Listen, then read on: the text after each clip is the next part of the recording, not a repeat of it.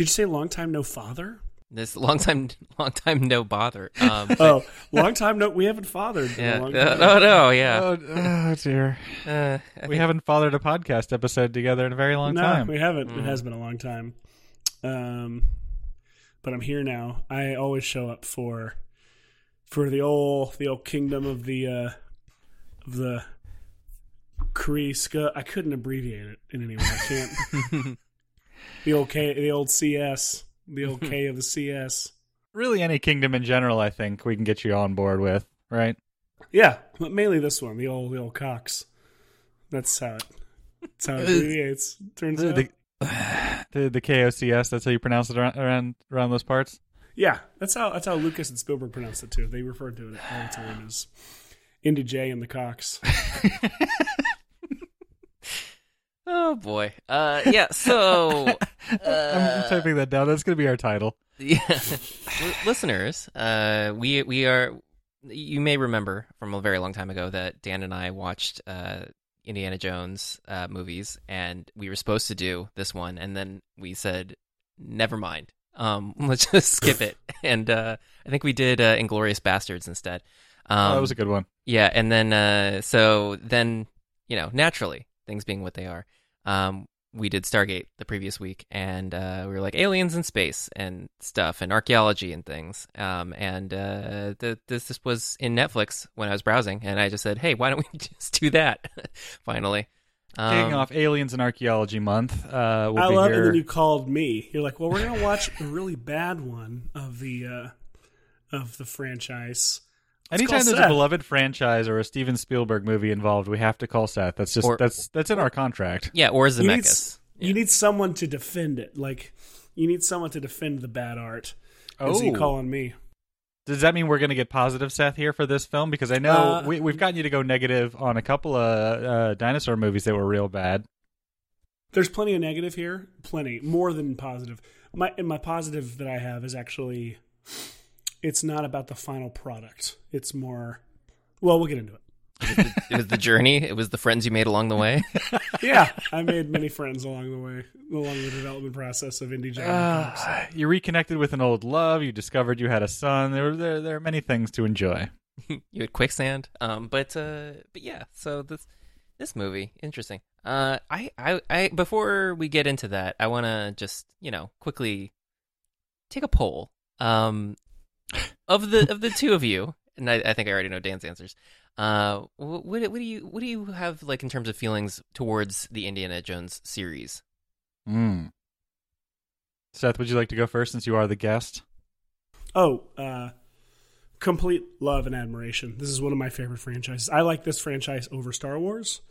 Um, I actually like many franchises over Star Wars, but just to put that in there, I feel like they're both Lucasfilm franchises. But uh, You like to little, get a little dig in there with the Space Boys whenever you get a chance, right? I do. Um, it's I, I love these movies because I love uh, present company exclude present present subject or whatever film excluded. They they they're grounded very much down in the dirt. They are uh, they have the perfect mix of to me most of them of comedy and action and adventure. It's like this. It's the perfect adventure movie. That's not. Uh, they're they're really violent, but they don't ever feel cynical and like uh gory or any, anything. It um the to- they're tonally uh not um, the good ones are tonally just like pitch perfect in terms of like what I want from a movie like this and from a movie in general.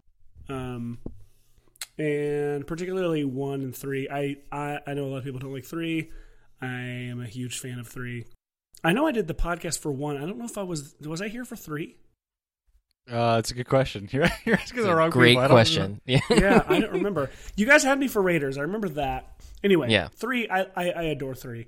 Um, so yes, that's that's that's my my stance.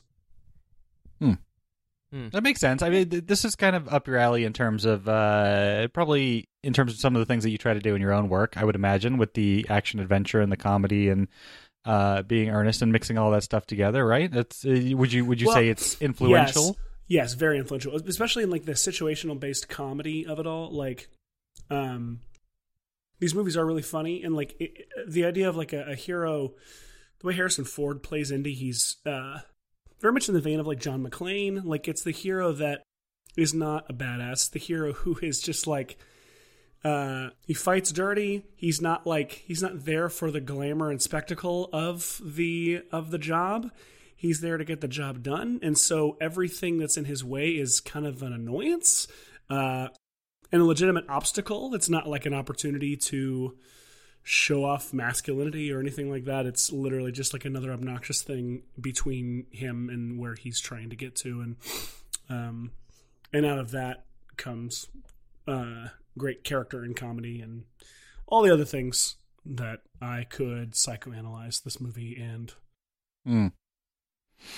I apologize if you heard me giggling in the background there. I just went to look up to see which episodes of the show you'd been on, and I read all of the titles uh, of the episodes, which are of course hilarious, um, including Bone R and P Rex Machina, uh, just, just to name a couple.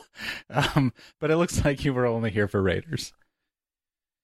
Yeah, uh, that's why I wanted to know because I obviously knew that ahead of time, and it wasn't yeah. just because I forgot. Um, but uh, I did forget about Bonar and P Rex Machina.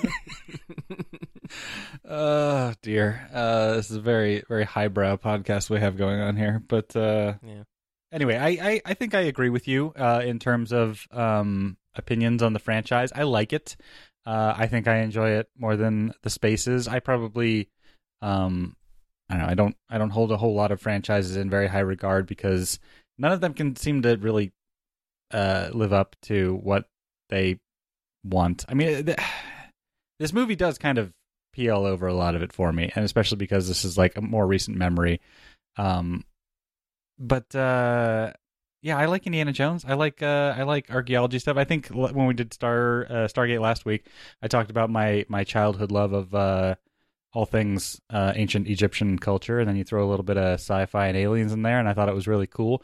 And uh, I I dig a lot of the uh, archaeology stuff in all of these movies, and then you know you got some Nazis and some action and stuff in a lot of these. Uh, so that's that's very interesting. And the era, the, you know, the 40s and 50s and stuff is fun to look at too. So I enjoy the Indiana Jones franchise in general.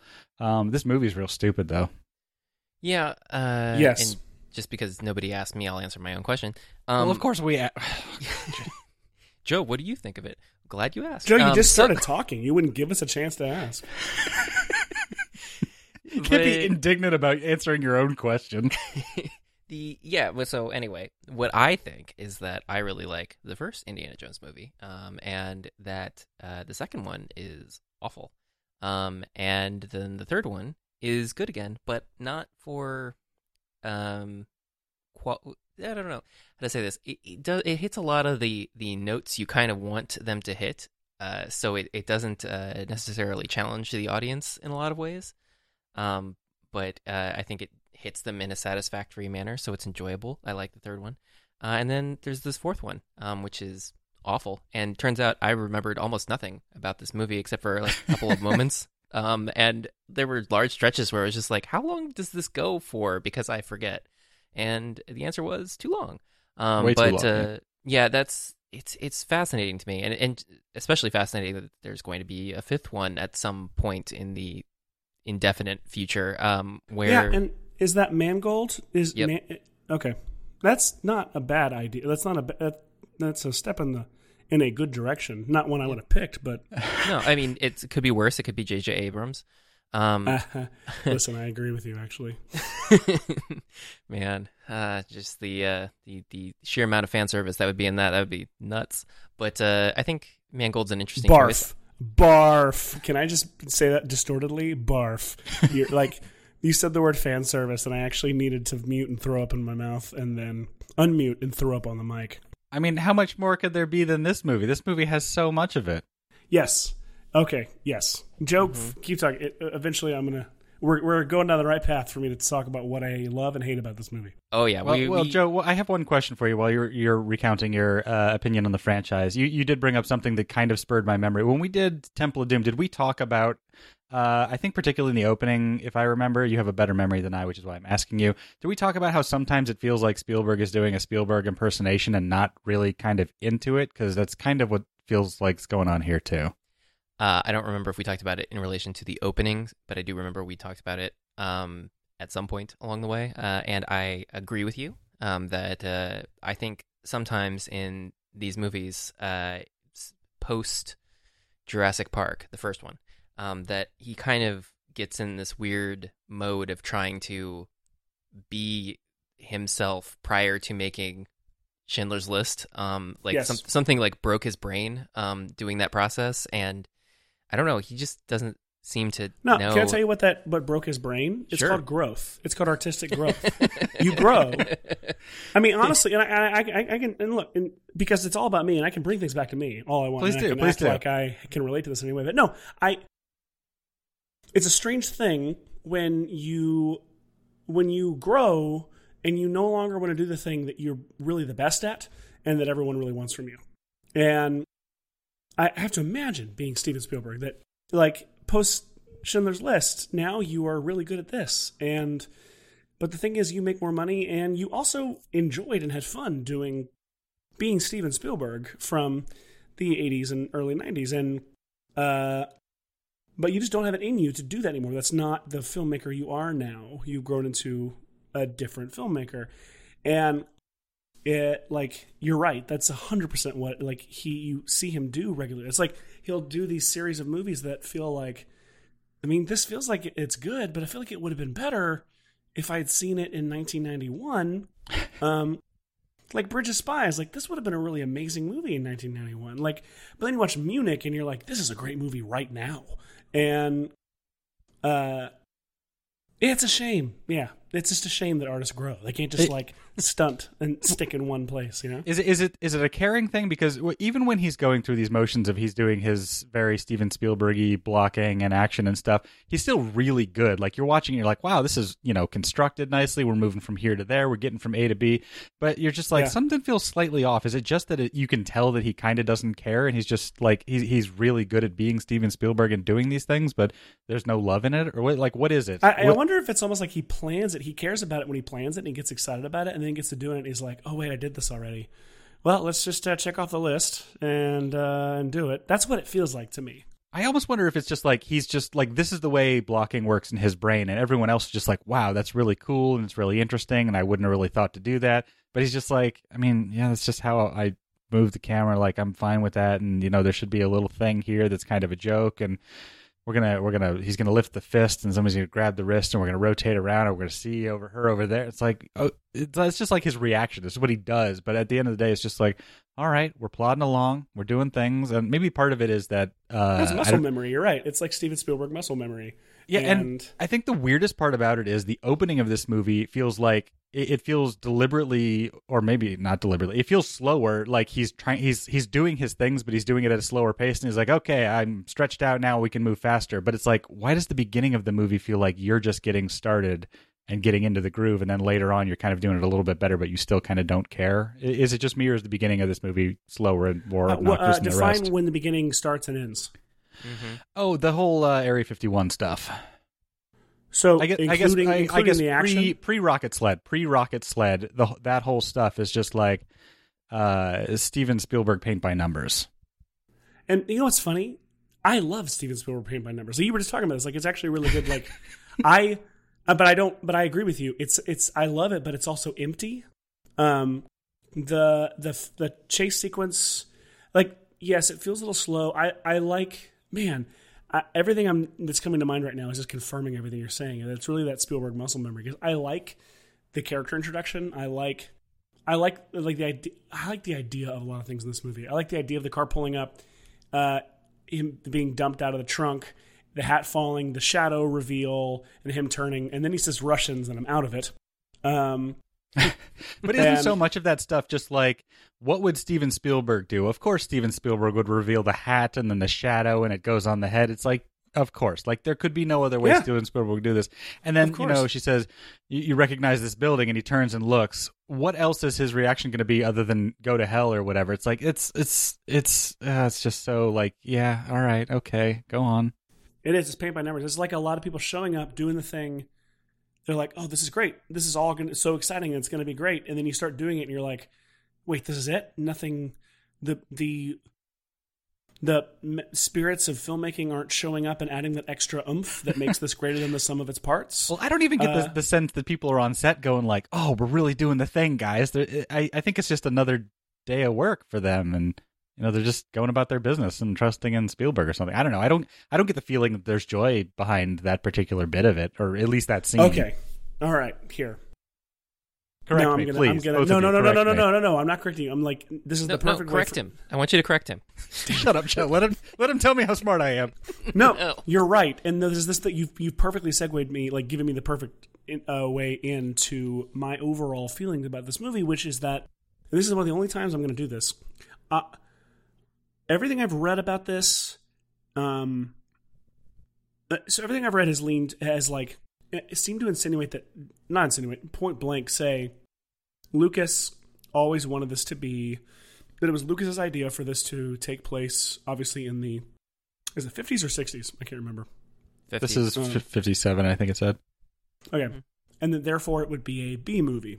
Like it would be much more of a it would and it would deal with UFOs flying saucers um and his it was his idea to tie that to the Mayan crystal skulls okay right off the bat I love that I'm a huge fan of that idea I'm a huge fan of that idea because it's way out there.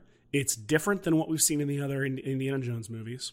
And it feels like a natural, organic, crazy thing to try and do. So I'm excited by that. And it's pretty well documented that Spielberg and Ford were not into that. Um, and but and that Lucas was standard Lucas, like, well, it's not going to be a movie unless it has the things that I want to be in it. And it's my really good Lucas impression. And It's very good. uh, it, you know, and it was it seemed to be pretty well documented, or at least the public story was that you know the three of them agreed they never they wouldn't make another Indiana Jones movie unless they all three agreed on it. Well, what that really means is they're not going to make an Indiana Jones movie until they can all three negotiate and compromise and get to come to their own Frankenstein thing that has enough of what Spielberg wants, enough of what Ford wants, and enough of what Lucas wants. And so what you get is this thing that is is built on these crazy ideas that Lucas has that the bad guys are going to be there's going to be uh I mean dude my like my uh, psychic uh Russians there's uh, uh alien skulls that have magnetic properties and um flying saucers like all of this stuff like you write that down on a list for me and it's like the Seth Worley love languages. Like I'm all about that. Like this sounds like the coolest, craziest movie ever. And now you're to risk the Indiana Jones franchise on that. Balls to the wall. That's awesome. Like I'm all about that. And you can tell watching this movie that Spielberg and Ford neither of them were really into it. And so they're kind of just appeasing their friend George and trying it's like it feels like they never really Spielberg especially never really buys into it and so it never gets a chance to be as wild and crazy and committed to as it could have been. So my criticism of this movie is that yeah, it's it's real dumb, but it could have been dumber and in a really good way. Um, You're saying they least- didn't own it hard enough to really Yeah. like make it acceptable. That's how I feel. I feel like it deserved. I feel like the dumb things in this movie deserved a little bit, uh, just deserved a little bit more of a chance uh, to try and be something so out there that it possibly could have worked. Like it just felt. I don't know. It felt like You were uh, waiting for him to say like, "We know this is dumb, but watch this. You've never seen this before."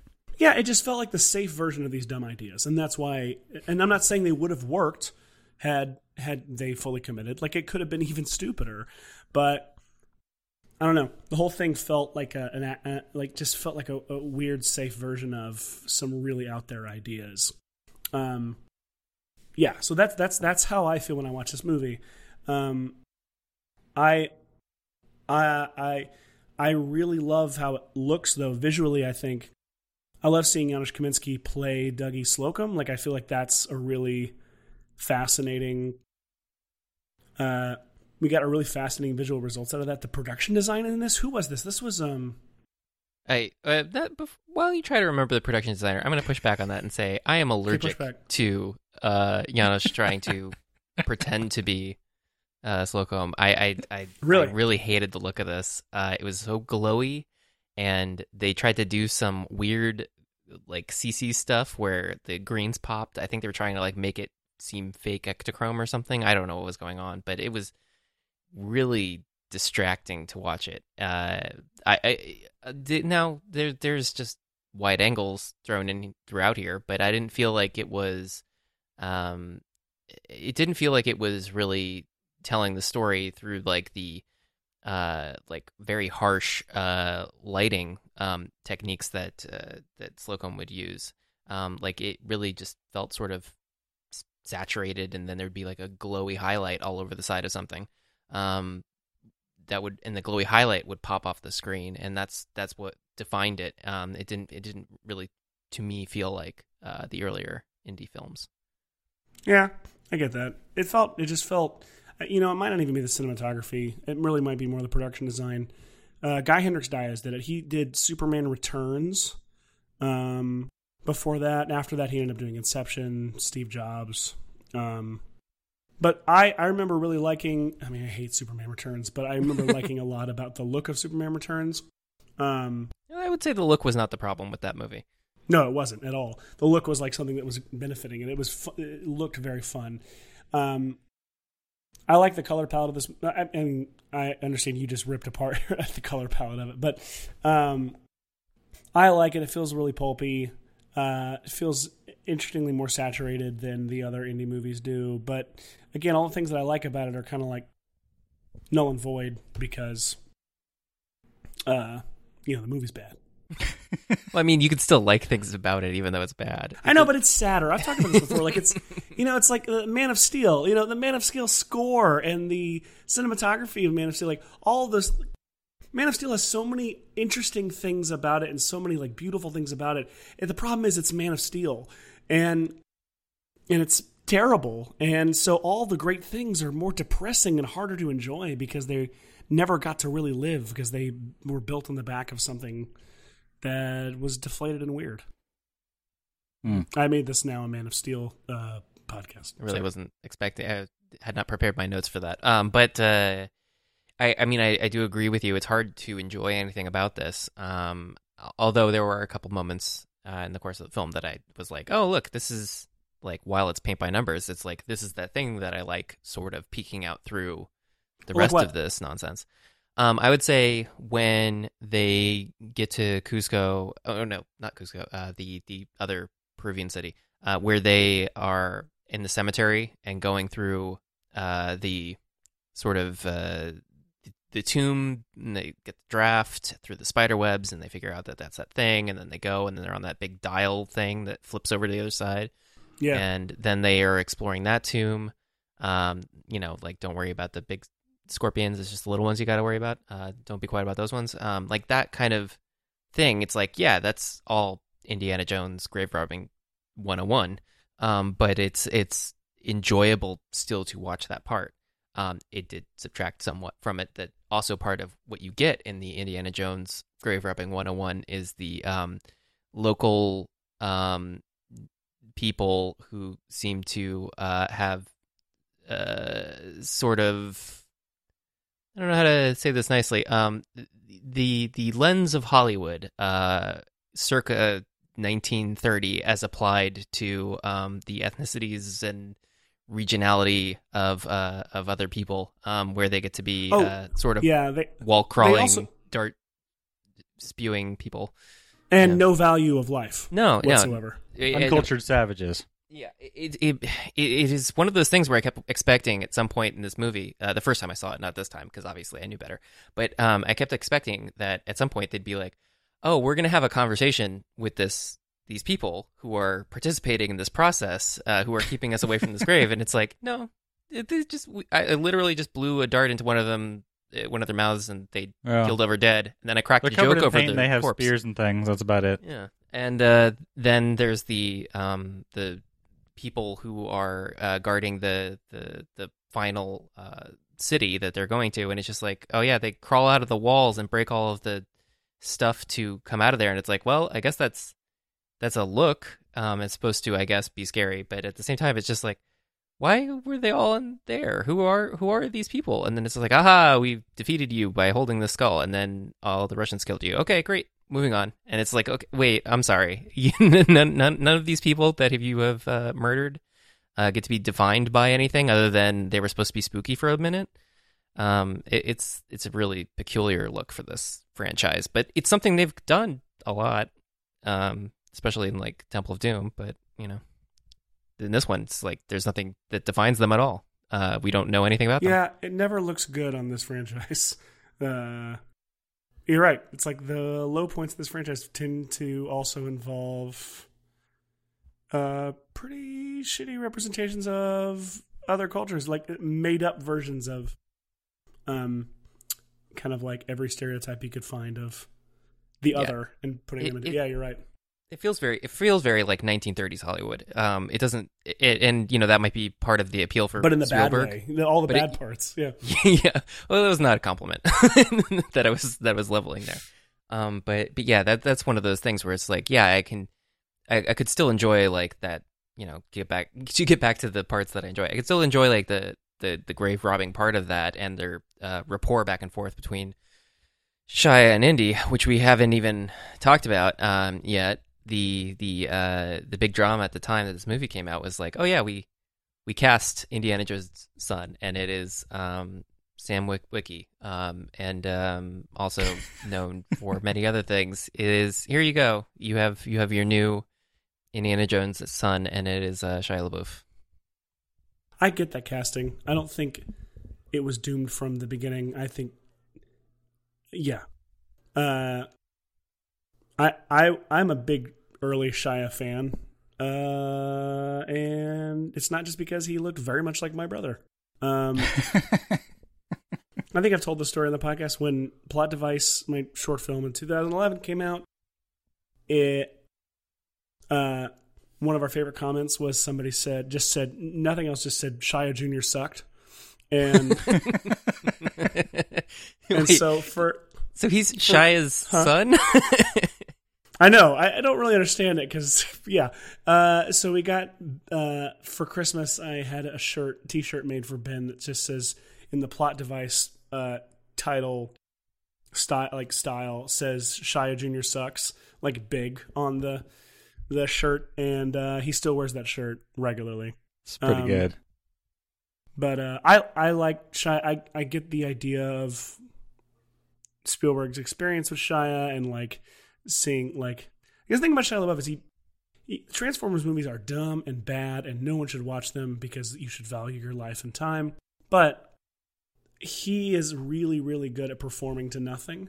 He's really good at selling VFX. Um, and committing to like a performance he like it, it's uh he's very he was in his earlier is very fun to watch and even stevens on disney channel which is a very very silly show he was very funny on even stevens um but yeah here he's already starting to sour uh, and he's already starting to become that like this is like right when he started to pivot from being likable to being like oh he's kind of a child star grown up now and starting to crash. And it totally like hurts any possible chance he had of being really likable in the movie. Maybe that's just me. I mean every, you guys are probably just like yeah, he's bad um, no, no, no. I mean, he he's he's met Michael Bay at this point. and I think that kind of changed everything for him.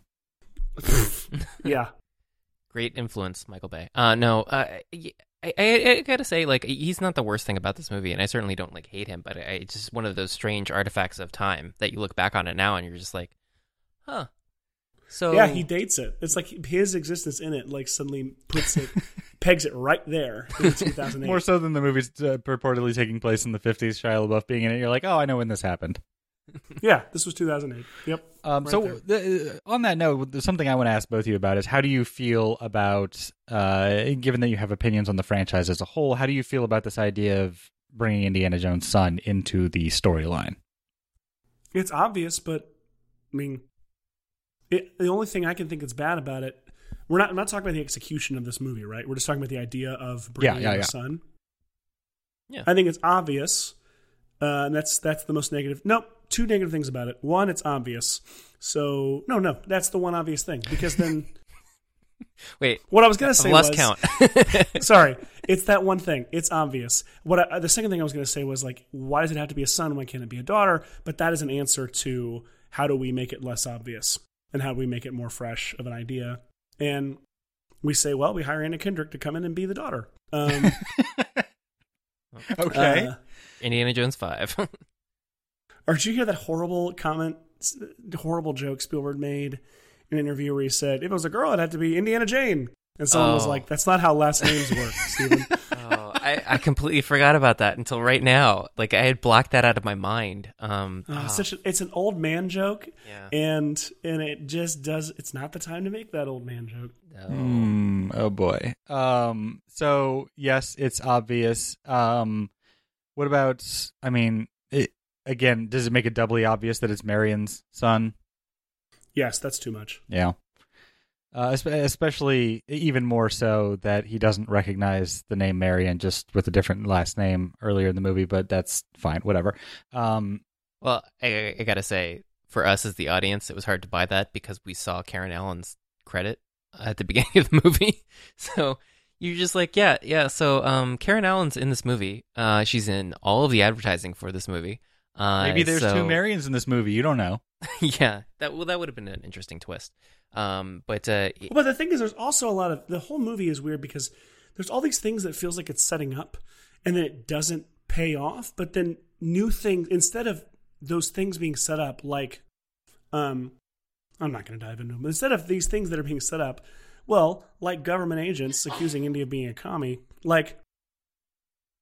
As an example, like you think they're setting up these things they're going to pay off, and then in the and then they instead of paying them off, they just introduce new things, and so Marion, it's like it gets to a point in the movie very early on where you're like, I'm just gonna stop taking in information because I don't know if this movie needs me or wants me to remember it. Yeah. Um, I think that's And one of the things that I, I noticed in this movie because uh, I, I I remembered a lot of the plot points, but I forgot that basically that whole opening at Area 51 is basically irrelevant to the plot. Like the the alien body that they take, I guess the justification is that uh, this this crew of folks is going around just collecting potential weird alien artifacts. Like that's the whole reason that that opening exists.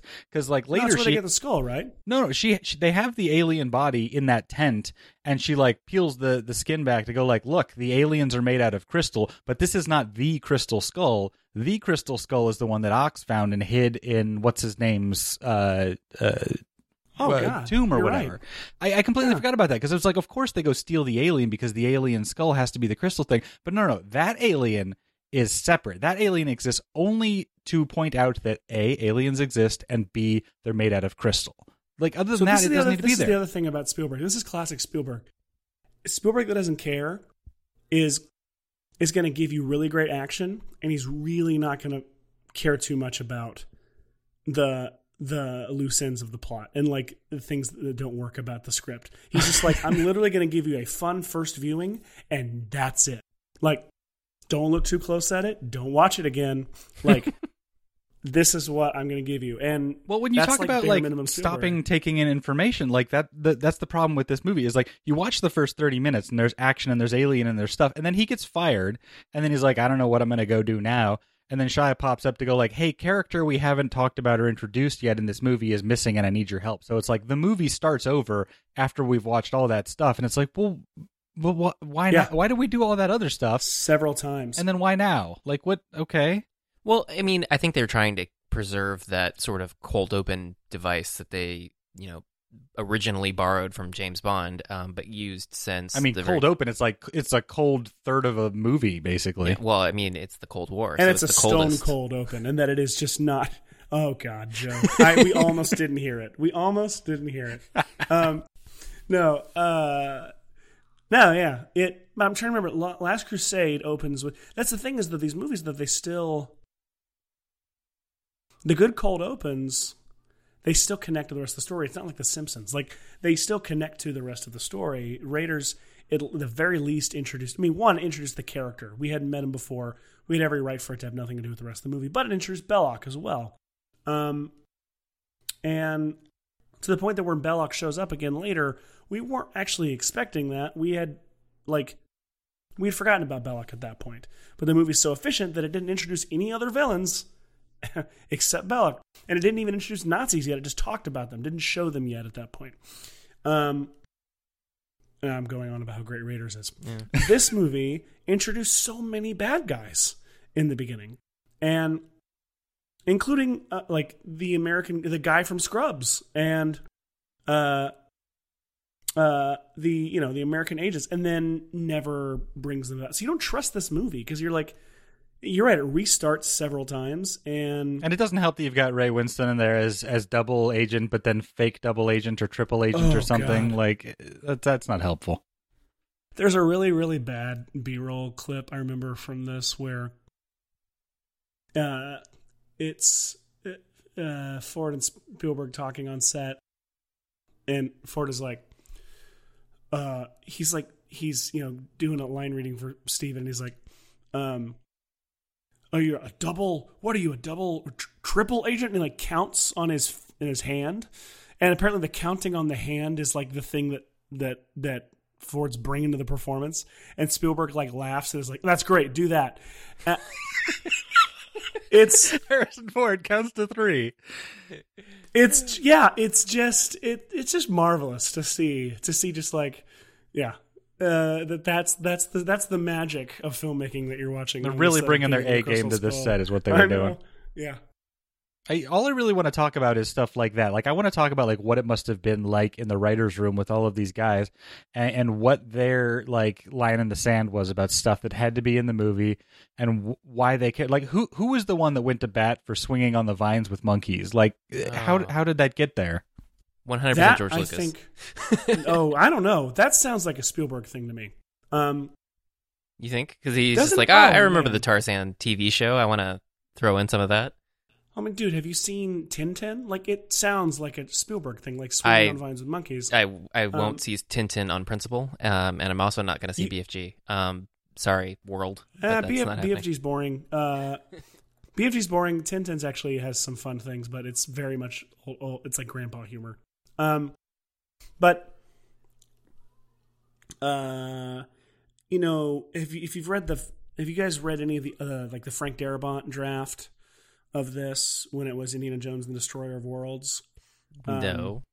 Wait, wait, wait, I need you to back up on that. I don't I don't know anything about the Frank Darabont Destroyer of Worlds stuff. What was that? Okay, so let me see if I can remember. Uh, there was a draft of this of Indiana Jones four uh, before Frank Darabont came on. Golly, I wish I'd done. I wish I'd brushed up on this before this podcast, but I didn't get a chance to. Um, I could just. I mean, I would have just let it right slide, now. but you, you you mentioned it, so now you have to actually do the research and support well, your case. Well, because, here's what I know. I know for a uh, fact because I've read it. Darabont, Darabont had a, uh, worked on it for a period of time. Um, I'm gonna just while I'm saying this, I'm gonna look it up real quick. Uh, Pre- presumably, there was some sort of tie-in to the fact that an atomic bomb uh, appears in the beginning of this movie, and they could have potentially. the opening was pretty much the same. Um, the opening uh, at Area 51 was pretty much the same. You, uh, I don't remember in the script of that one the lot, the Ark of the Covenant being so on the nose. Um, I don't know what you mean. The theme. Oh my god! It's Where the there's a music cue for it? fan service. It is the worst moment of fan service ever. Like second only to the entirety of Rise of Skywalker. Um, And then the but the digi double of uh, uh of of uh uh forgot what his what his name is. this would have been a joke had I remembered the name of a character. But um anyway, so that's, the, that's the name of my autobiography. Uh, who was who was who was um the the school dean who's a statue now who falls into the lap of the KGB guys Oh, when, he, when God. they crash into him. Oh, Brody. Brody. Okay, so if they had the digi double of Brody, you know, present a medal to the the Ark of the Covenant, I think that would have been perhaps the ideal moment um, for for this film. Okay, I was wrong. Indiana Jones and the City of Gods was the name of the Darabont script. Ah, Um, Destroyer of Worlds was, I guess, was a temporary title of this. God, I'm trying. I'm trying to look up and see if this some stuff and see if I can brush up my memory of this. I know David Koepp was brought in late, but there were several writers between uh, Koepp and Darabont. That's interesting though, because David Koepp, you know, I expect because Spielberg, um, they've worked together for so long at this point, um, and He's a he's he's, he's a good reliable writer for, you know, he's a guy who comes in and paints a house really really well for you. yeah, it's true. I'd call him he's a house painter. Actually, more than that, I think he's a really good. Like he's made. I don't, anyway, go ahead. Sorry. He ahead. embellishes on the houses a little. It'd be like, oh wow, you know, I didn't expect to to have that trim like like that right he's there. writing for Spielberg. Yeah. I mean, you know, Yeah, so. I, I don't know. He, he's, I think his, but to your point, I think his greatest asset might be his ability to say, "Yeah, sure, whatever you want, George and Steve."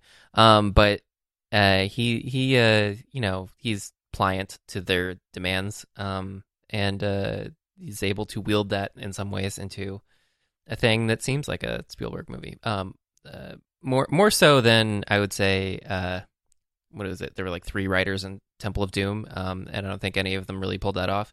Uh, trying to capture what happened in the previous film. Um, so it, it's not. I don't want to be too dismissive about that skill, but it's it's just you know you're you're doing a job where it's like yeah yeah whatever you want, Steve, whatever you want, George, sure, whatever you want. Mhm. No, he he took a, a banker's box of uh, movie beat Legos and put them together in order and made a, a thing that looks like a thing, but there's just a lot of there's a lot of weirdness to it. Uh, and we're talking about David Koepp right now. yeah, I I mean Yes. wh- whoever we want to lay responsibility for the the, No, the no, no, final no. plot of this film on. Well, but he was really very much stitching together four or five different things. So Oh yeah, it totally feels I- like he stitched them together, and he did a nice job of like, like the scenes flow from scene to scene, like you you, you can follow why they're going to where they're going, but and, and you can see all the beats, like oh, there's a cool thing, like they're swinging with monkeys, and there's waterfalls and stuff, and that's like the thing he said, and he's uh, okay, he's he's he's doing auto writing, and his, his his brain is fried right now. Like you see all those pieces and, and how they interconnect and are sort of interwoven, but when you take a step back, you're like, what is this monstrosity? okay. So you found He- the Google stuff now. Well, I'm I'm finding it all. It's yeah, refresh me. So like Found it in the back of his ju- memory. there was uh yes, called Wikipedia. Um after Last Crusade, Can you write it out for us in ideograms? uh yes, I can. Enneagrams? I- I- ideograms. Uh, that was that was what he said when uh, when John Hurt was scribbling. Oh, damn it. See, here's the truth. I didn't get to rewatch the movie before this. I'm going totally off memory. Uh, that's Um, no one could tell until now.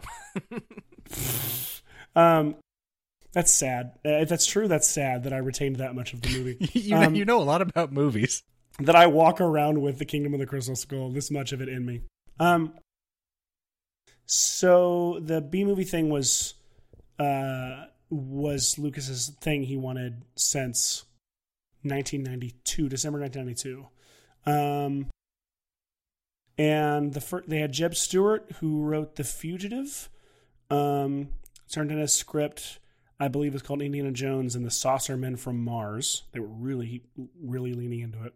Um, uh, Ford disliked. The, okay, I'm going to go read the Wikipedia. Ford disliked the new angle, telling Lucas, "No way am I being in a Steven Spielberg movie like that." Um, that was pitch perfect, Harrison Ford. Another Spielberg himself uh, resisted it. Uh, Lucas did it anyway. Um, uh, and it appears uh, Stuart did two drafts. Jeffrey Boam, who wrote Last Crusade, came on to the next three versions. Last of which completed in March '96. Three months later, Independence Day was released, and Spielberg told Lucas he would not make another alien invasion film. thank, thank you again, Roland Emmerich. Yeah. Um, So how I- often do we get to say that? At his lifetime achievement award uh, ceremony, and no other time. Um, Oh, this is the worst part. Sorry, this is the worst part. Lucas convinced Spielberg to use aliens in the plot in the plot by saying they were not extraterrestrials but interdimensional, with this concept taking inspiration in the superstring theory. Spielberg and Lucas discussed the central idea of a B movie involving aliens. Lucas suggested using crystal skulls to ground the idea, and Spielberg apparently was convinced by the idea of them being interdimensional, not extraterrestrial. Which, by the way, we all cared when we were watching this movie that there was a difference between the two. I, no, uh, well, that, that I was gotta something I s- wanted to ask about, but I also Yeah. Don't think it mattered ultimately in the plot. uh, Joe, I don't know if you have the same question as me, but like, No, I have open the I have the same opinion you have right now. okay. Go okay, ahead. So they, they they open a, an interdimensional portal, and Oxley suddenly can talk again. It's like, okay, cool. They're they're they're, they're going to go to another dimension, um, but then also it's a flying saucer that goes up into the air, and then it, it disappears inside of its own portal. Or something like I don't understand anything about. yeah, the- you can't the- you can't happening. pass through dimensions without flying. You have to fly first. You have to fly And up then- about a hundred meters, and then you can go inside your own portal butthole inside your spaceship. And, yeah, and, duh, the portal butthole. and then, uh, that, uh, of course, like My the- wife just gave me a look. Sorry. Go ahead. I just said portal butthole. Apologies to your wife. Um, and that that makes uh, more sense than the fact that Ray Winstone can't. He he gets sucked into the portal butthole for for being eight eight steps further down the staircase than Indiana Jones. Like I, I am watching that. I'm like, wh- what? The, there's nothing separating them. Why is he getting sucked in the portal? And Indiana Jones is fine with his whip. And then it flies up, and all the rocks are there, and none of them hit them. Which, whatever, fine, it's a movie. And then they just va- vaporize, and then the rocks fall down, and then there's water. It's like wh- uh, none, none of that makes any sense. It was very St- Steven Spielberg and cinematic and stuff, but I don't. I I, I might as well It turn was my a brain off. compromise. It, the whole thing feels like a compromise. It feels like Spielberg not wanting to do aliens and Lucas wanting to do aliens, and so they decided on that. Well, And- worse than that, it feels like both of them standing on set going, "The hell should our next shot be? I don't know where to go from here." Like, I know that they have to get onto the top of the mountain and water's going to come down, but like, I literally don't know how to go from here to there. Like, all right, portal sucks the bad guys up. Okay, cool. And yeah, then- musical crescendo, and we'll just have John Williams transition us into the next conversation. Yeah, and like that hallway they run down where the the uh, gears, the stone gears, are like destroying the hallway. It's like when when did what like uh, how did that have anything? to do And they get to the the thing, and then like the water pushes them up the well thing, and it's like. Was that designed on purpose like that? Or are we on a Disney ride? Like, I don't Well, understand like, why this uh, would exist. somebody's like, "Journey to the center of the earth." I know how we're getting out. We're going out through a tube. It's fine. Don't worry about it. Yeah. So how did they get just just like follow follow me here? Like how do you get from the center of where they were in that valley to where they were on the cliffs overlooking the valley by way of that walkway and that well that they went straight up? They did it. You saw it. they, they ran one way for a while and then they went up. Yeah, but uh, but yeah, so the whole thing just feels like okay, well, we need to get far enough away that we can see that it was all a flying saucer. Great, we did it, and then it goes away. And because we had the asterisks of the character explaining that they're interdimensional aliens twice, John Hurt talks about it twice. Um, then we have solved the problem of them being alien aliens, and we don't need to worry about that anymore because now uh, it, it's just interdimensional, and it, it's not the same thing, and that makes someone happy, but it doesn't make the audience happy, and the audience is left wondering why does that distinction exist at all uh, for us here? Like, if it had gone up in the air and left, would that have been any different for us? If it uh, was from the same plane of existence, would that have mattered at all? Um, instead, it's interdimensional for uh, apparently, you know, minor quibbles between these these two people who've been trying to get something made for 18 years um, before they put, you know, the the final the final agreement on on this thing going up. And this is why I want to turn the mic next to Seth because from the beginning you said you're on board with like let let's do aliens, let's do Indiana Jones. Like I I'm all for it. Like wh- where did they lose you, or like what would you have wanted out of uh Indiana Jones and Aliens movie? I I I'll, I just know I don't I don't need to see it's like as if you if you pulled up Joe fraternity up to the table and were like, "Tell me what you want from an Indiana Jones movie." They'd tell you what yeah, that's Indiana my Jones movie is. that's my needed. sister. Yeah, Joe fraternity. So your sister's name is Joe fraternity? yeah, that's, that's how that's how last names work. That's that's We've how established last names. Work. Oh my god, so good. Joe. Sorry, took me a second. Okay, so Joe fraternity, s- sweet sweet lady, pulls up, sits down, and we say, "What belongs in an Indiana Jones film?" And she says, "I'm, I'm trumping right now. I'm by the way, I forgot what I was going to say, so I'm just like saying random things until I remember. Now I remember. Okay, Uh, they're going to tell you, oh, it needs to have biblical artifacts. It needs to have brown desert color palette. Um, it needs to have tombs. It needs to have etc. Like, and it feels like that's what Spielberg, knowing what a Spielberg movie should look like and what a Indiana Jones movie should look like and be like. It feels like it's this tug of war between Lucas trying to do something new and weird.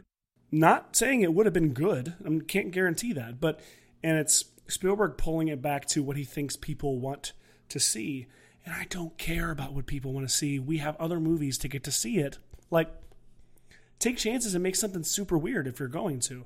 Um, the whole third act of this movie feels like it is so boring and it's so long. And it's, I mean, literally, I I zoned out while Joe was reliving the third act of like going down and like of the of the gears and the water pulling you back up. But like after the ants, I just you lose my attention completely. And I I don't love the execution of the ants, but I I love the ants, and I will I count that ant sequence as one of the things I like about the movie. I'm not saying it's great, not saying it makes any lick of sense, but I you know me and my love for lots of tiny things. Uh, uh, attacking and killing people. Oh, I thought you, you were just going to say le- your love of lots of tiny things, like you're a big fan of I love cereal. little tiny things. I love little things, you know, lots of them. blueberries, Tiny bubbles. Um, but but can you imagine? Like, do you have an idea in your head? Because I know we've done this before, where, where we pitch like Seth Ryder's room to, to these people, I don't have a better pitch of this. Uh, or, or at least a haven't thought it coherent way of getting aliens into an Indiana Jones plot. Well, that backstory that that Indy tells that we all forget about, where he's like, "Oh, it was out in the middle of the night, and they dragged us out, and we looked at an alien, and then we got back on a bus." Like, I want that story. What is that? Um, you want the Roswell crash version of it? yeah, like take that pulpy '50s alien uh, New Mexico uh, uh, pop culture and like give me an Indiana Jones movie set in that. Like, take that a little bit seriously and have some fun, but not like. You know, when I say a little seriously, I don't mean like Christopher Nolan seriously, but I mean like, like, have some fun with it and don't like don't don't don't ham it up or camp it up. Like, Mm. actually try to tell like a, uh, I don't a Jonny Quest style. No, Jonny Quest is maybe the bad example here, but Well, I think what you're Um, what you're dancing around is that Roswell story probably would have been like 1950s uh, Independence Day, and that would have been a little too similar. It would have been a little too similar, but I, I got to tell you, I remember how fun that first. It, it's bad, the Independence Day, but how fun it was in the theaters. Oh hell yeah, dude! I went to much see that uh, opening weekend for my birthday. And that's what I'm saying. Like, if you gave us something that was as fun as that was uh, with Indiana Jones, in it, and somehow just gave him slightly tighter pants, like why were the pants so baggy? Have we talked about the baggy pants? Why are his pants so baggy? He's wearing pajamas. Mary has got the baggiest of the pants by my estimation. I And really it's like pants my dad wears, and that's really probably what it was. But like even him as Han Solo, he's I mean he's in a different different physical shape for Han Solo, and people. I'm not trying to body shame Harrison Ford. I'm not trying to body shame Indiana Jones here, But but he's in good shape when they're mopping him off for in the radiation shower. you're right, he is. So why were the pants so baggy? Um, Joe, do you have a pants weird. theory? I I'm gonna let you guys in on a little secret. I gave zero thought to his pants. Um, Wow, Yeah. wow, Joe. It was literally the first thing I noticed. I remember watching the movie. It was this wide shot. He's waddling through Area 51, the warehouse. This wide shot. Where he's like, uh, he's like, metal. Who's got metal? And he's like doing this waddle thing with these with these. He's like waddling like an old man with these big baggy pants. I'm sorry, I can't get behind the giant pants. just I'm just scrolling through some of the images now to see if he had pleats too. I think a couple of these pairs of pants had pleats on them. well, it was the style at the time. Um, but the Oh yeah, there's some pleats. Yeah, the- I mean, you can't get away from pleats, um, in the, especially in the fifties. Uh, but yeah, I don't know. This, I I think, I think I could buy into a lot of the the connections they were trying to make. Like, oh well, th there were aliens who came back and they, you know, influenced early civilization in these ways. Um, it's not an original theory. um, to anyone involved in the production of this film, and uh, they just really wound up making it unpleasant um, by the end of it, and uh, it, it's like so you know you had a I think a decent enough setup. Um, you had enough spooky mystery about it. Um, you had enough like weirdness to it where it's like uh, you know the the the magnetism that uh, works for plot purposes, but um, literally no other reason. Uh, like that that kind of stuff where it, it's like it, you can you can just make this thing seem weird like the ants diverting around it. It's like well that that's interesting stuff and that the these people were influenced by this this alien culture. And it's like okay well fine. That's that's fine. And then they finally get to that room at the end and you're just like oh this is awful the payoff for this was terrible uh, there was Mm. really no reason for any of this that whole like last i don't know five minutes of Cate Blanchett's life in this, where you're just like, you're just gonna stand in this room now and just stare at them and say, "Tell Yeah. me everything, tell me everything," in your Ugh, worst Natasha accent. It was just it was giving us what I'm. I don't care. I have no interest in what a filmmaker thinks an Indiana Jones movie should be, or what a filmmaker thinks a Star Wars movie should be. Um, the most interesting new Star Wars movies were ones that were like, well, this is what this Star Wars movie should be, not what a Star Wars movie should be. Um, does that make sense? What I just said? It Yeah. makes sense in my head. And you know, Raiders of the Lost Ark was what Lucas and Kasdan and Spielberg thought an adventure movie should be. And this was just what they thought an Indiana Jones movie. What the three of them, what the, what Ford and Lucas and Spielberg thought an Indiana Jones movie should be. Yeah, it's like it's my what did I say that Jack Sparrow crap that I I went about The three laws of Jack one Sparrow. them says, yeah, three laws of Jack Sparrow. But I think about it, it's like Elliott and Rossio. They knew, like in Pirates of the Caribbean, the first one they were making what they thought a pirate movie should be, and then the second and third they're making what they think a Pirates of the Caribbean movie should be. Mm. And you're serving a franchise and not a genre you love or not a um, kind of movie you want to make. You're serving like an installment of a franchise you want to make, and it just it that's where it. I I don't know. I have a theory. I I have a feeling that that's where a lot of these things possibly go wrong. I also now we're at the point where I feel guilty for sitting around talking about how how people should have done it, how these heroes of mine should have done it. No, I Um, think I think you framed it the correct way in that they they all they tried a bunch of interesting ideas. They just didn't really put in enough effort to.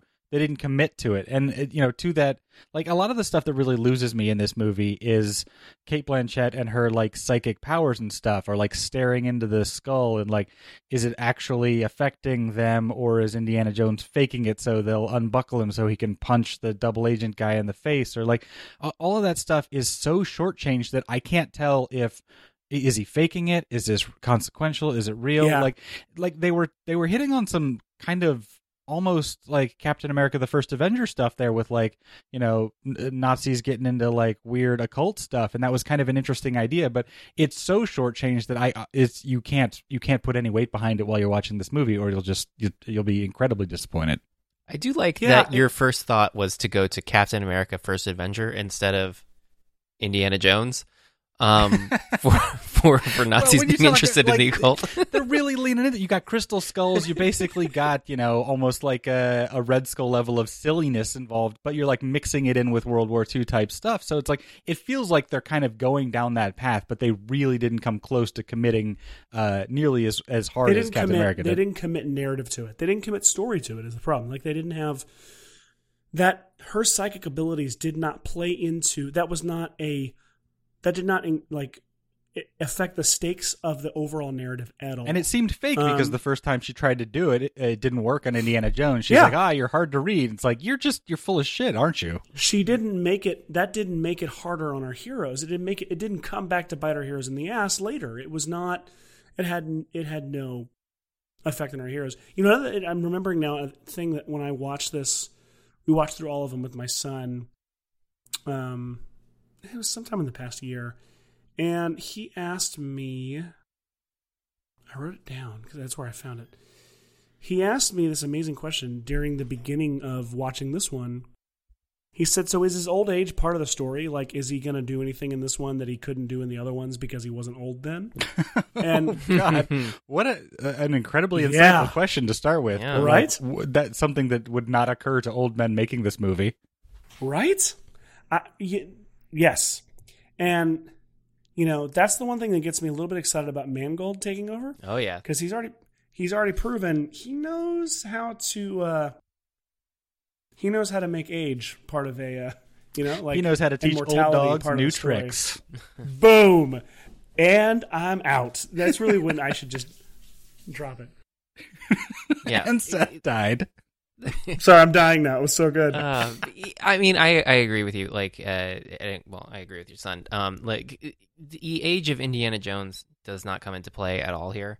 Um, he he is basically at the level of William Shatner in Star Trek II: The Wrath of Khan. Um, in 1982, where it's like, oh, I have a son that I didn't know about, and and it's like, okay, well, that's fine for William Shatner in 1982, but this is you know why? two- Because the movie was about mortality. It was about oh my god, yeah. because it was part of the story. That's why it was so good. Yeah, and this is 2008, and basically everything's fine in Indiana Jones' life, other than He got couple- fired, Joe.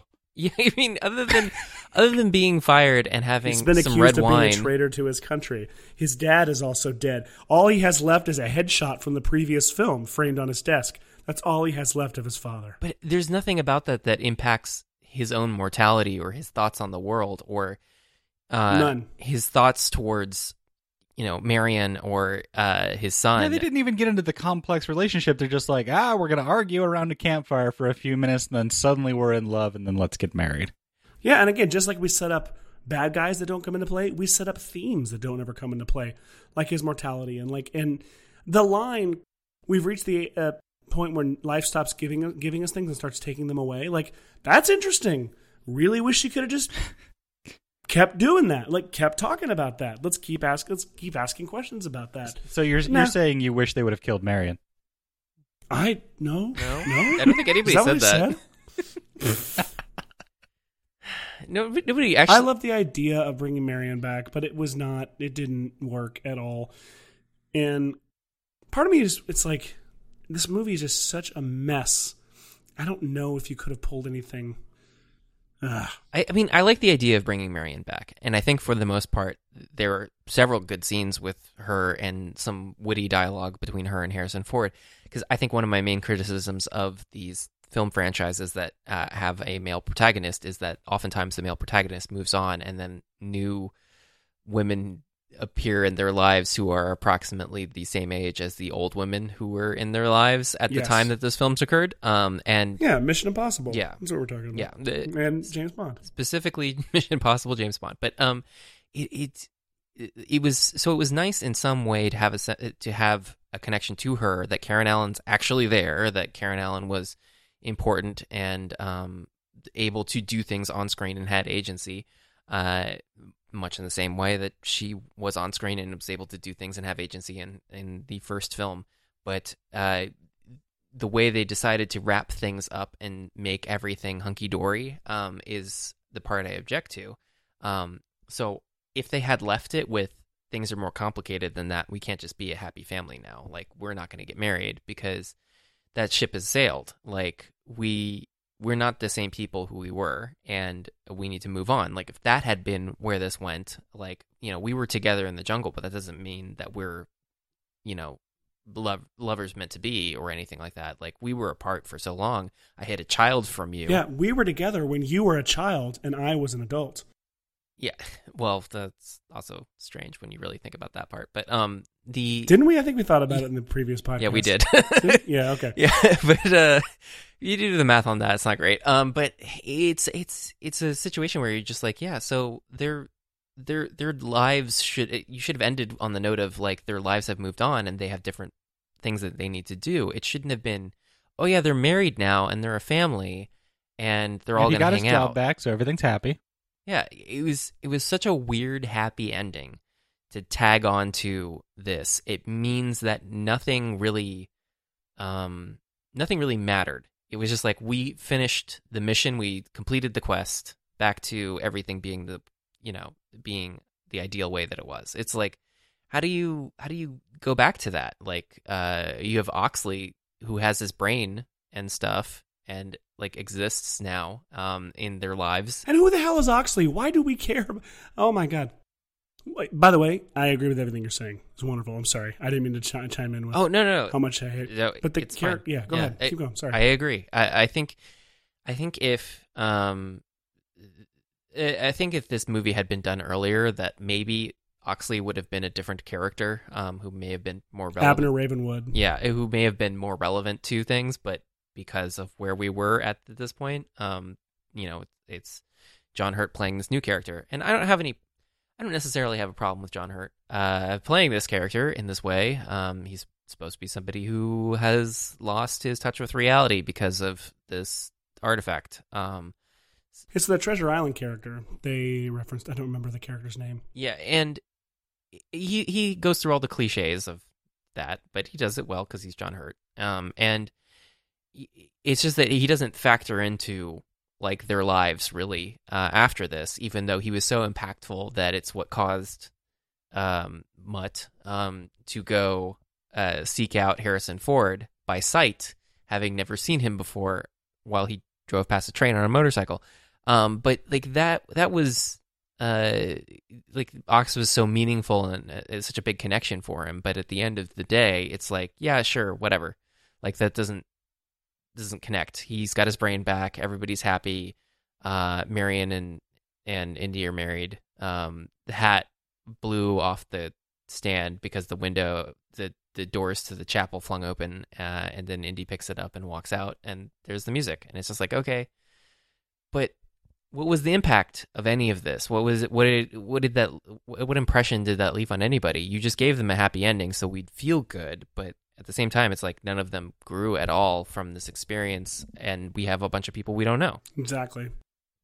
Yeah. Hmm. He moved some people around. That's really it. Mm-hmm. And then put Indiana Jones right back where he was. Yeah, I mean, he's got his job back, like Dan said, and like everything's hunky dory. Um, I don't know what was going on in Marion's life where she's like, "Yeah, I'm gonna move it, hang out with you, Professor." you think she, he insists that she call her professor, Probably, or the other way around? I should have said. yeah. Uh, do you think they ever got the motorcycle back from the cemetery in Peru? no, No. I bet he probably stuffed his pocket with some gold coins though, so he could buy himself a new motorcycle. Mm-hmm. How about some fun trivia? Oh, good. Trivia's good. I enjoy trivia. So, two celebrity uh, children are in the film. Can you place them? Uh, no. Oh, sorry. Children of celebrities. Hmm. Still no.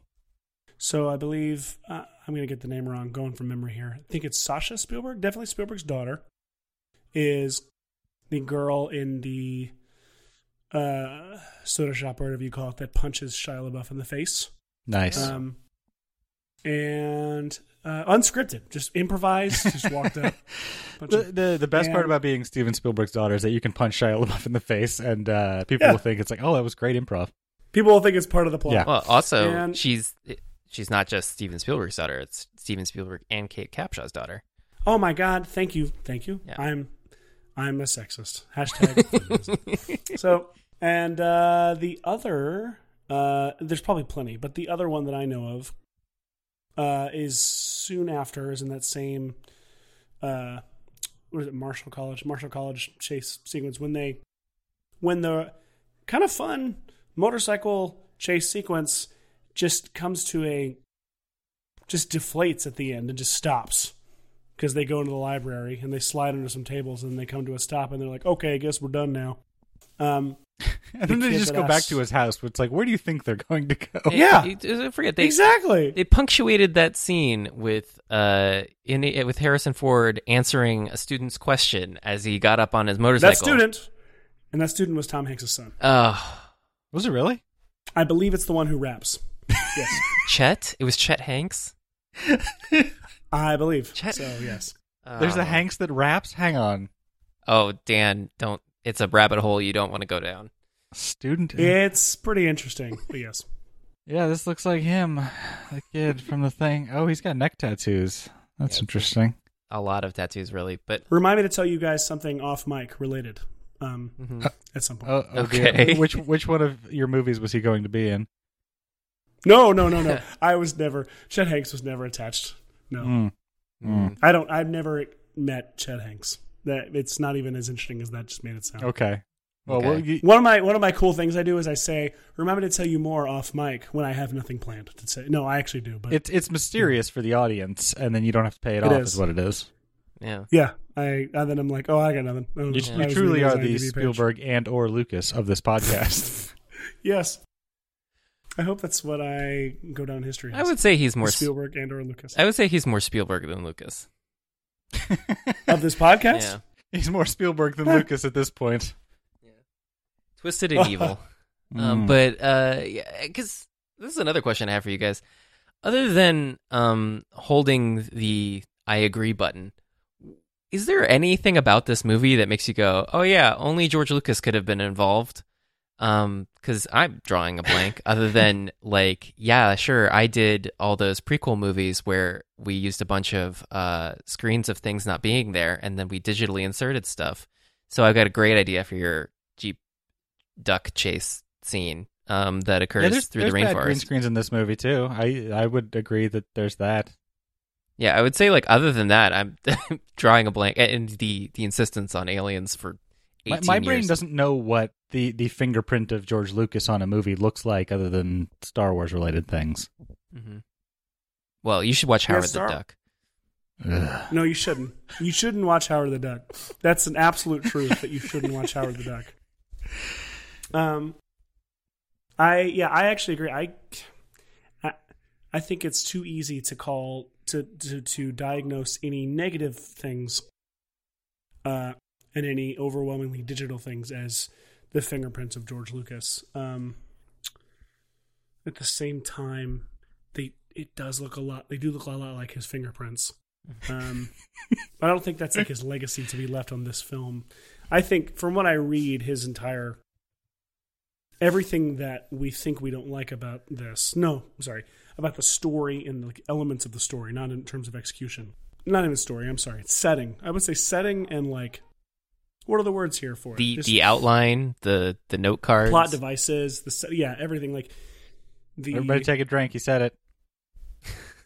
oh, I did. I did it. Um, no one's getting drunk tonight. I only said it once. Uh, I'm out of whiskey now. the Mayan. Yeah, drink the whole bottle when I say it. Um, it's a glass. Thank you. uh, the Mayan stuff, the crystal skulls, the aliens, the B movie element of it, the psychic Russians.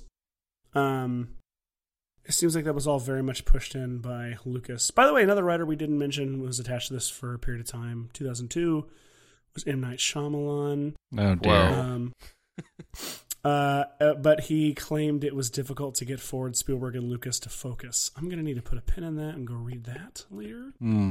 I just Um, I just love while we're talking about George Lucas. I was scrolling through the IMDb photos, looking at the color palette, and I saw a photo of George Lucas behind the scenes wearing a T-shirt that said "Han shot first while hanging that was out a big deal. to. I remember that was a big deal. It's like, what are you doing? It's I actually love that. It's such a wonderfully trolly thing. Um, he, he is such an amazing troll when you like really look at things that he's done in the past 20 years. Like uh, it's masterful. What was that thing Like- with his property where he was like trying to like sell it to do something, and then people in Mar- Marin County got all upset. So then he turned it into like an assisted living facility, and then uh, it was just to make the neighbors look bad. It wasn't like out of the goodness of his heart. It was. He, he's such a strange man. I don't understand him at all. He's he's he's peculiar. I kind of love Uh. those trolly parts of him, but I haven't experienced them firsthand, so I can't. Like, Oh yeah, I wouldn't invite that on anyone. But uh, no, no. Um, I have more money than you do. I can destroy your life. Uh, this doesn't sound like a lot of fun, but yeah. Hmm. Kingdom, Crystal Skull. It's a movie.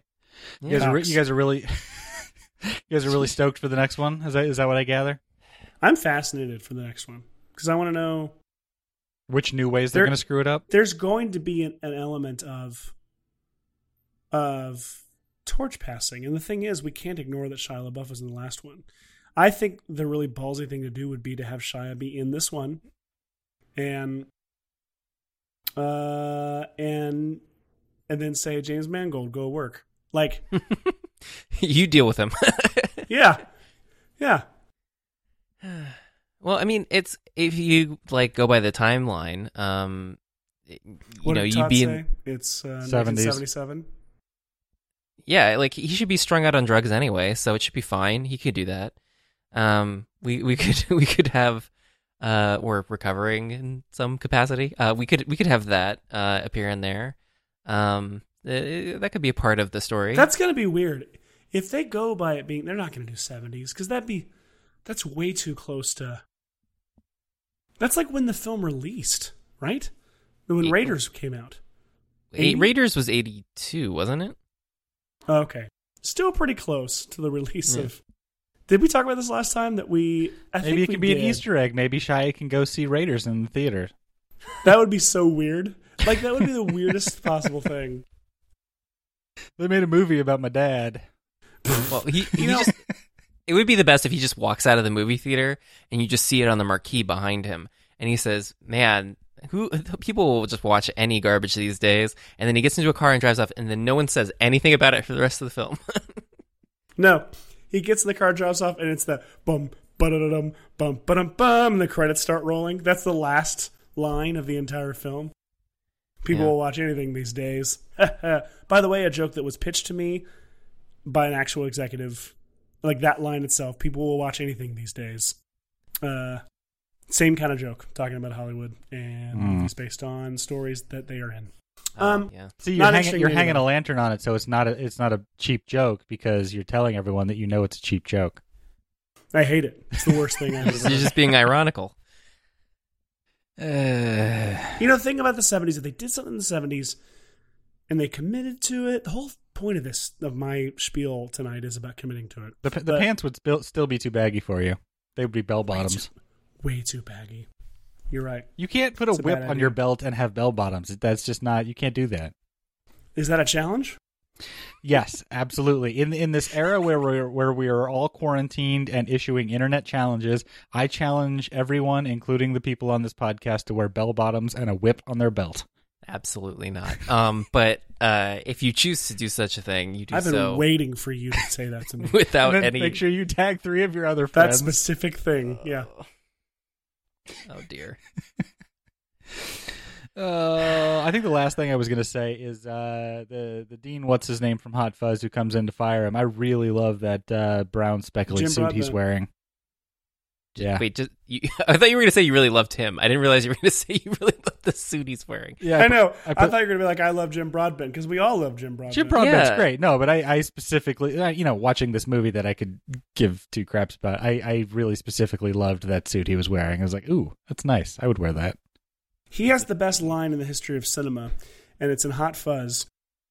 And it's when he says, But he had something that you don't have. And he looks at him and he goes, A great big bushy beard. And they repeat that line multiple times in the movie. In the And flashback it's- echo in his head, yeah. Oh my God. It's the best reading of any line in Oh. the history of movies.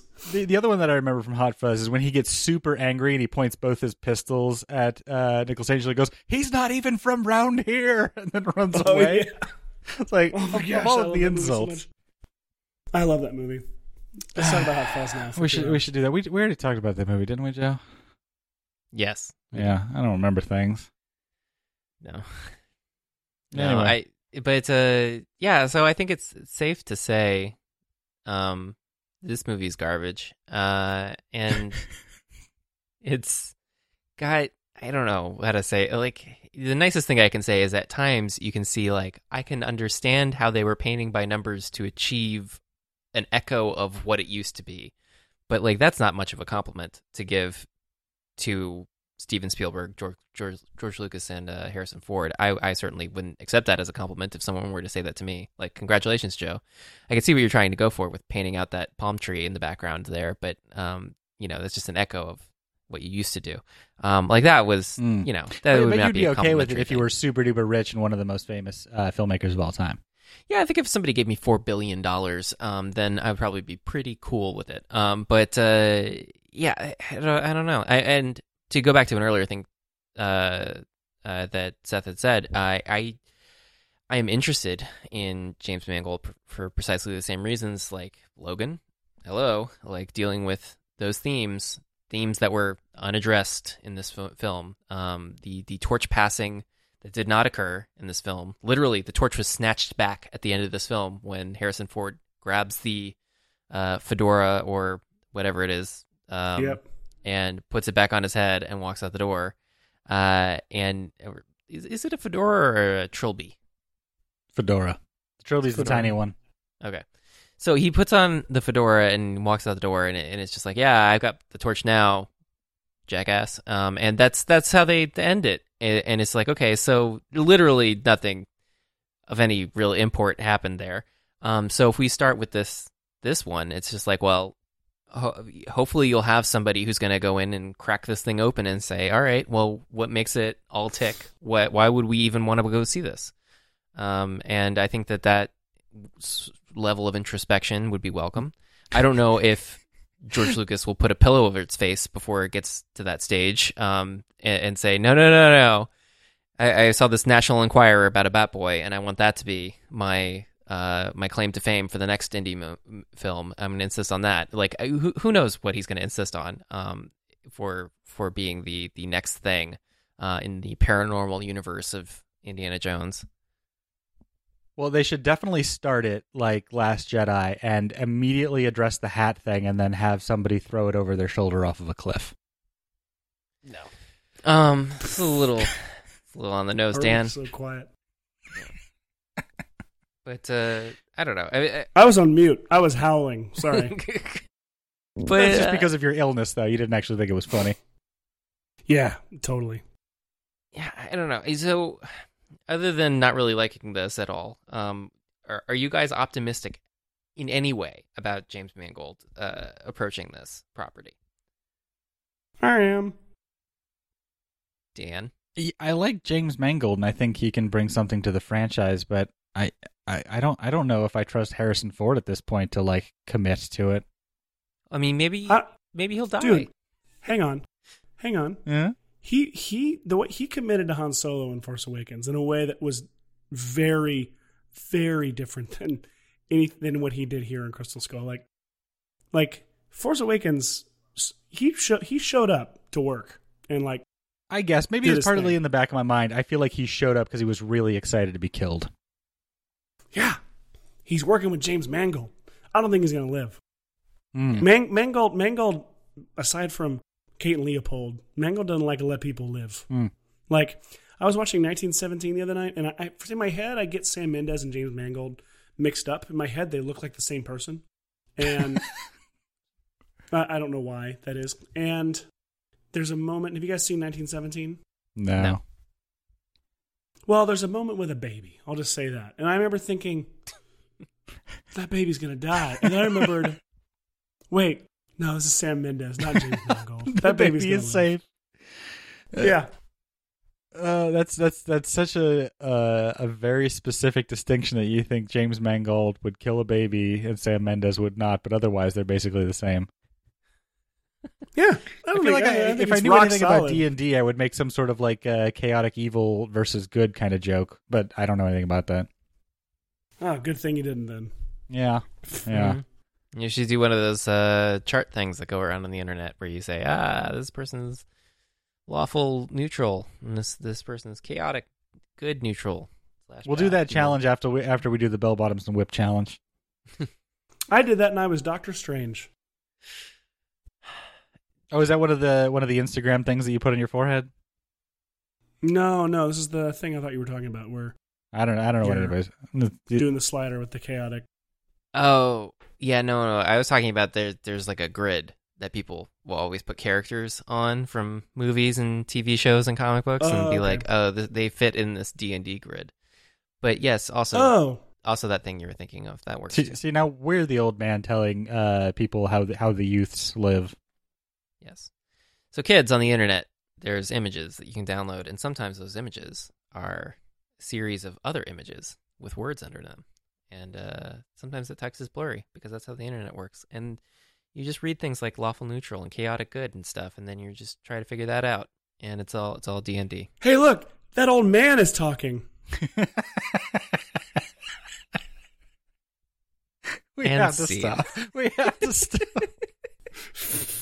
So thank you, Seth, for being on with us. Uh, and, oh man, uh, thank you it for was, having me.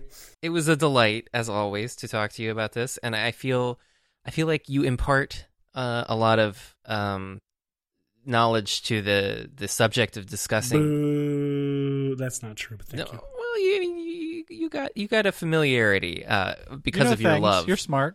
Yeah, you get a familiarity guys. because of your love with the with the Spielbergs and whatnot, um, and your Zemeckis and things. And so, Mm. like that, that's that's that's a strength that you bring to this, and uh, we we readily rely on you for that. Uh, meanwhile, Dan and I just go meh, and then uh, that's the end of the podcast. You should call the podcast that. You should just change the It's title. just meh. Yeah. then we would have to redo the logo, and that'd be a whole thing. Oh Just man, graffiti over it. Just do like graffiti meh over it. Just So get it's some like, Microsoft Paint, get the little airbrush Yeah. tool. Yeah. Cybertruck.